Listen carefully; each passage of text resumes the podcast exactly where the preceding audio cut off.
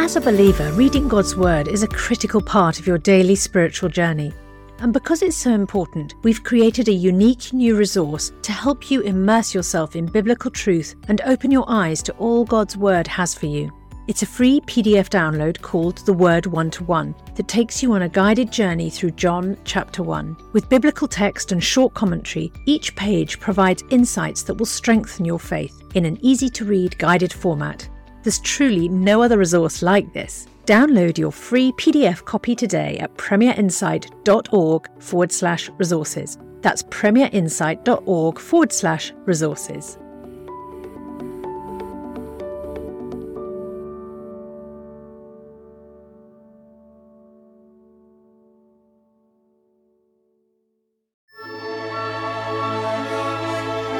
The C.S. Lewis Podcast with Alister McGrath. Thank you for listening to the show that brings you the thought and theology of C.S. Lewis with me, Ruth Jackson. Discover more about Lewis by visiting premierunbelievable.com, where you can also find lots of great articles, resources, and podcasts. And you can also register there for the chance to win a free book. If you enjoy listening to the C.S. Lewis podcast, please do consider rating and reviewing it. But now for today's show.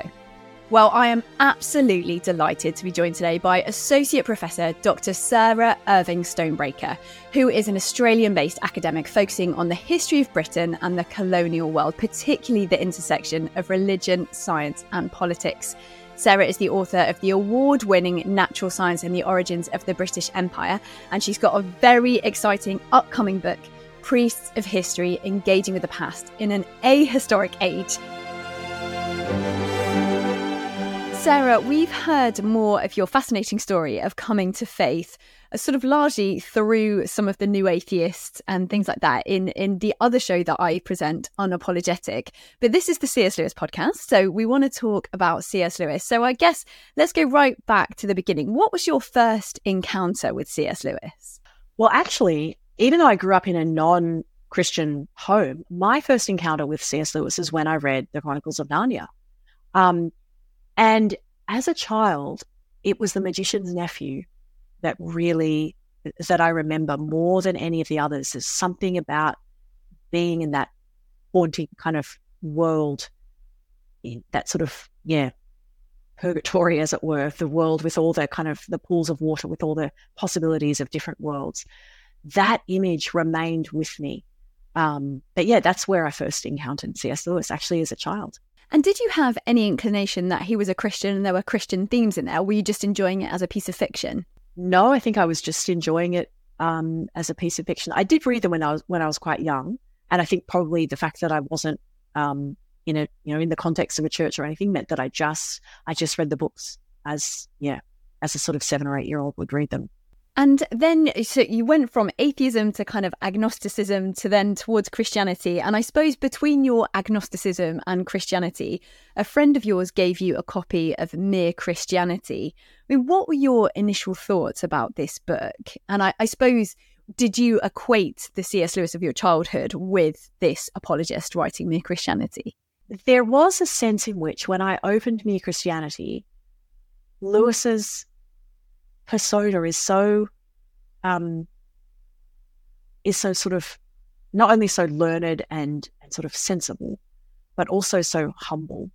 Um, and it, that there was a kind of continuity there. It was very much the same kind of the tenderness that he had for the children in the Chronicles of Narnia, the the willingness to kind of engage with with their world and the kinds of the sort of the questions that they had and their kind of individual foibles. That this I think, yeah, it was it was clear that that was the same was the same author who was now speaking to me as an adult, um, and now speaking about far, obviously, you know, far more intellectual questions and deeper questions.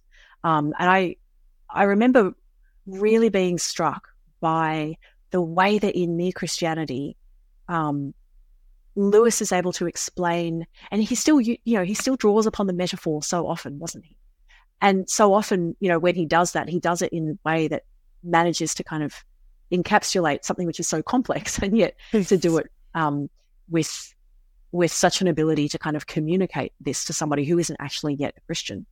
Um, I, th- I remember in particular when I read Mere Christianity that the there's a chapter on hope, which I think was probably one of the ones which provoked my thought the most, um, because there's a line in there's a line in that chapter in which he talks about the idea that you know if we have these, so he's actually talking. It's a chapter about hope, but he's actually talking about heaven and the ways in which people, even adults, kind of yearn for heaven. And I think this this particularly appealed to me because as somebody who had ascribed to secular humanism really on the basis that they that they like that I yearned for a, the the good society, the perfect you know the perfectibility of man, the good society. That I what Lewis identified was that actually I was yearning for heaven, and what he did in that chapter that really gave me pause for thought was that he then re- you know revealed in a few short pages the fact that this desire that I had for the good society was actually a kind of a yearning which was a transcendent longing. It was something that no particular utopia is as I might imagine it or as any particular you know, earthly political group might imagine it is ever actually going to fulfill this. And moreover, that the longing itself is a pointer to God. And there's this beautiful line um, that I remember from the last couple of pages in that chapter, which is actually, you know, really well known. But it's a line about the fact that if we find in ourselves this kind of yearning, um, longing, desire that nothing in this life, nothing in this world can satisfy, we can only conclude that in fact we were made for another world. And I, I think that when I was reading Mere Christianity as somebody who was you know, on this journey from atheism through agnosticism to Christianity, this kind of idea that that that yearning that I had is something that ultimately is is a yearning for God is probably one of the most um, profound influences in that journey. So, would you say then that Lewis played an important part in your faith journey, in your in your moving from agnosticism towards faith in in God? Yes, yeah, absolutely. Um, he was really, to be honest, I mean, apart from reading some sermons and reading some theology. But Lewis was the person that I turned to to make sense of the kinds of questions that I had about, well, I mean, really about kind of justice. Um, in my faith story, which um talked about with you um, in another episode, but in my faith story, this kind of question about whether or not human life is inherently valuable and indeed whether or not every human being is of equal moral worth was profoundly important to me. That has such a bearing upon or questions of whether there is a natural law and, and justice. And so actually Lewis was who I've read who actually spoke very directly and very sensibly about that particular question because really Mere Christianity opens with this question about um, what is really about natural law, right? About this kind of desire it built in all of us that we have for a sense of justice, that there is actually a kind of, that there is a right and a wrong.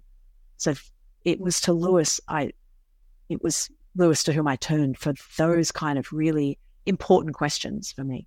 We've talked about your wonderful book, Priests of History, on the Unapologetic Show. But in that book, you quote C.S. Lewis as saying, I, I think it's from On the Reading of Old Books, um, from his collection of essays, God in the Dock. And you say, if you join at 11 o'clock a conversation which began at 8, you will often not see the real bearing of what is said. What do you think he meant by this, and why is that important to you as a historian? Yes. Oh, this is, I love that quotation because it, in many ways, it encapsulates, I think, what historians, particularly intellectual historians like me, so historians of ideas, historians of, of the long conversation, as it were, are really trying to do. Um, I think, you know, for Lewis, for all of his incredibly um, rich learning and his own interest in and learning about the past, he was particularly um, keen to make people aware that that actually there had been long discussions on some of the most profound questions that humans grappled with.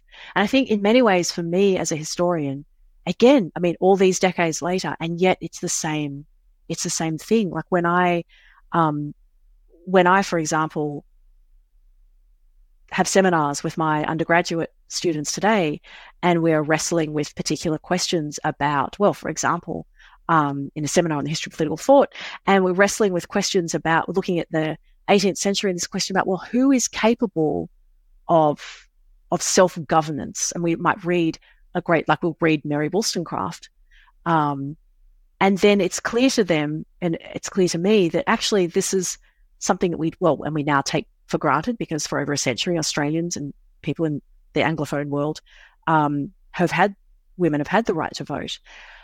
But actually, there's a long conversation here about what what actually makes a political subject, who is worthy, who is able, capable of being, um, of governing themselves. And actually, one of the things that, as a historian, I, I get so excited about when I discuss this with, with my students because they're now part of when they learn about history, they're actually able to realize that these kind of discussions have been going on since the ancient world. And there have been different responses. Goodness, you know, Plato in the Republic and Aristotle had various different responses to very similar questions about about the nature of the human being and who is capable of participating in politics and so forth. And so even the questions that we think that even things that we take for granted today or questions that we wrestle with today are actually part of an incredibly long conversation. Before we rejoin the rest of today's podcast, I have a very special offer for you to help you have an even more meaningful spiritual experience this Easter. As you know, N.T. Wright is without doubt one of the greatest Christian thinkers and apologists of our time, and some of Tom Wright's answers to questions about Jesus' death, resurrection, and return are some of the most poignant and thought provoking. That's why we've created a brand new downloadable devotional resource that's perfect for the Easter season, featuring these questions and Tom's answers. This five day devotional journey titled Jesus' Death, Resurrection and Return is only available to friends like you as our thanks for your gift today. And remember, your support is truly critical to help keep resources and podcasts like Ask N.T. Wright Anything and Unbelievable going strong, because this ministry is completely funded by friends like you. So please give the very best gift you can today and make sure to download your copy of Jesus' Death, Resurrection and Return devotional at premierinsight.org forward slash C.S. Lewis. That's premierinsight.org forward slash C.S. Lewis. Thank you. You obviously, like Lewis, are quite a big fan of old books. Um, and I guess a lot of those old books might potentially be C.S. Lewis. But what are some of those other great books and how would you recommend that we get into them if we're like a little bit reticent or scared of perhaps the archaic language or, or things like that? Yeah. Well the thing about um, great books i suppose is that as as lewis points out there's a way in which they're often i mean one of the reasons that they have been read and reread through the generations is that they're capable of speaking to kind of ever present questions and that they're able to to do so in a way that really should render them actually less than less daunting than perhaps really they are. Um, but I guess the other thing I would say about about the, the sort of the great books, quote unquote, is that um, actually there are there are books and texts which are part of this long conversation, which we haven't always considered great, which are in fact very much worth reading as well, um, and which, like other books, are are really accessible.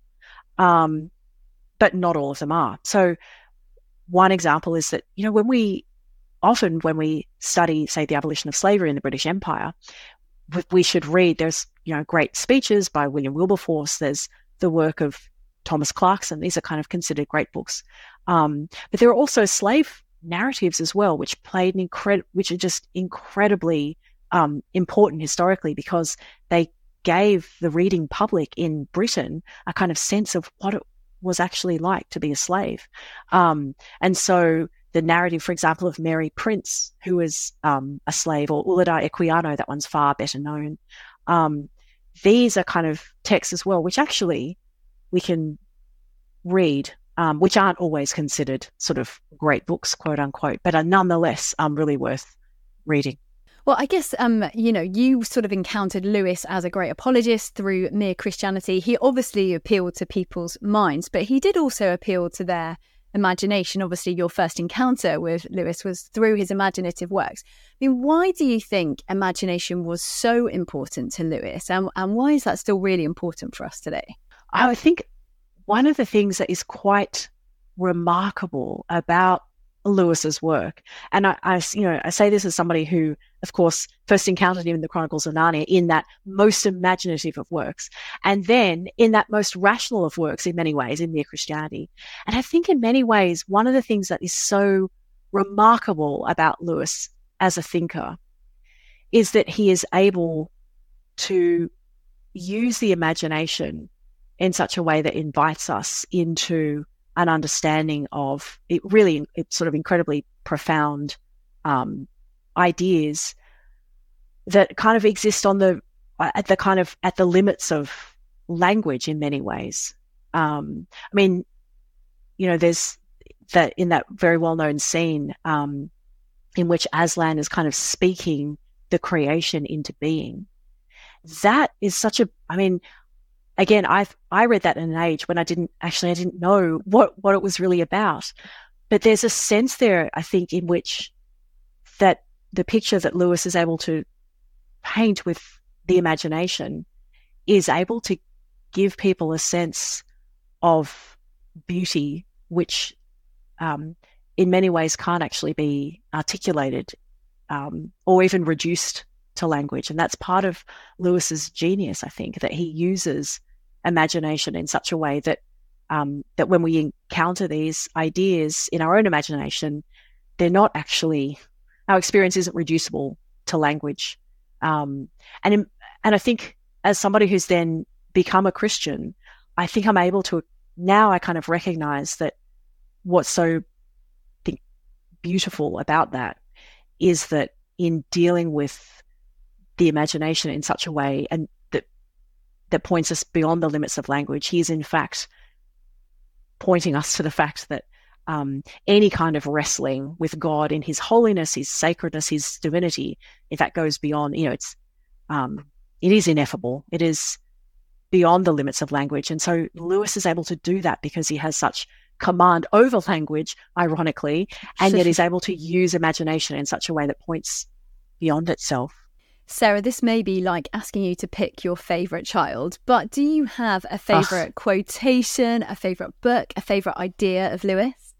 Uh, at the end of the day, got I think, yeah, I'll I'll go for the one about about reading the old books, um, because I think the fact that Lewis said that in in sort of mid in mid twentieth century in the mid twentieth century, that he saw in the mid twentieth century the kind of the need for people to actually engage with the kind of the riches of intellectual history and the riches of of ideas and of the imagination and of um, of culture is is so um, he has a kind of foresight there that I that I think very few other thinkers did.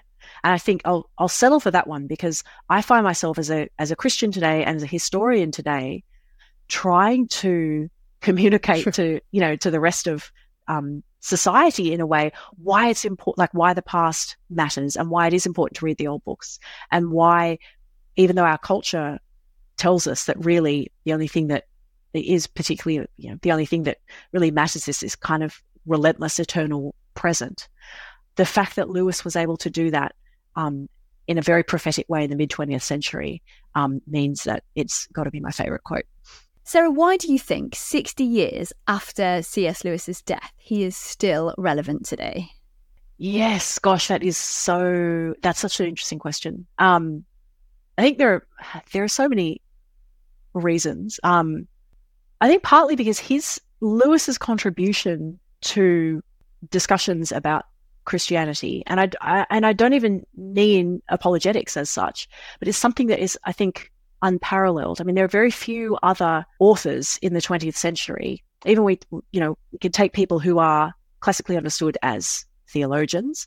We could take people who are um, poets or writers. Even we might say think about someone like G.K. Chesterton or T.S. Eliot, and yet they don't have the kind of um, ability that C.S. Lewis has. I think of being able to speak in such a way that that captures actually not only not only adults, of course, but also children, but also across a kind of breadth of topics that are not only kind of in apologetics, but are actually kind of deeply theological.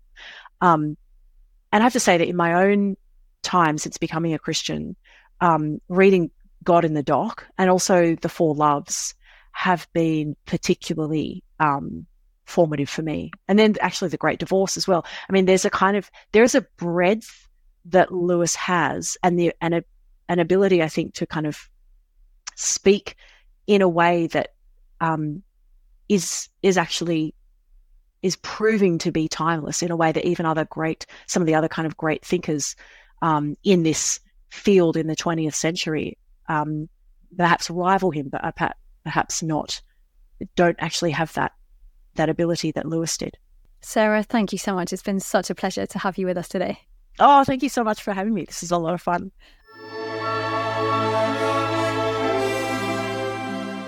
Thank you for listening to the C.S. Lewis podcast with me, Ruth Jackson. Discover more about Lewis by visiting premierunbelievable.com, where you can also find lots of great articles, resources, and podcasts. And do register there for the chance to win a free book. That's premierunbelievable.com. If you enjoy listening to the C.S. Lewis podcast, please do consider rating and reviewing it. Thank you for listening and see you next time.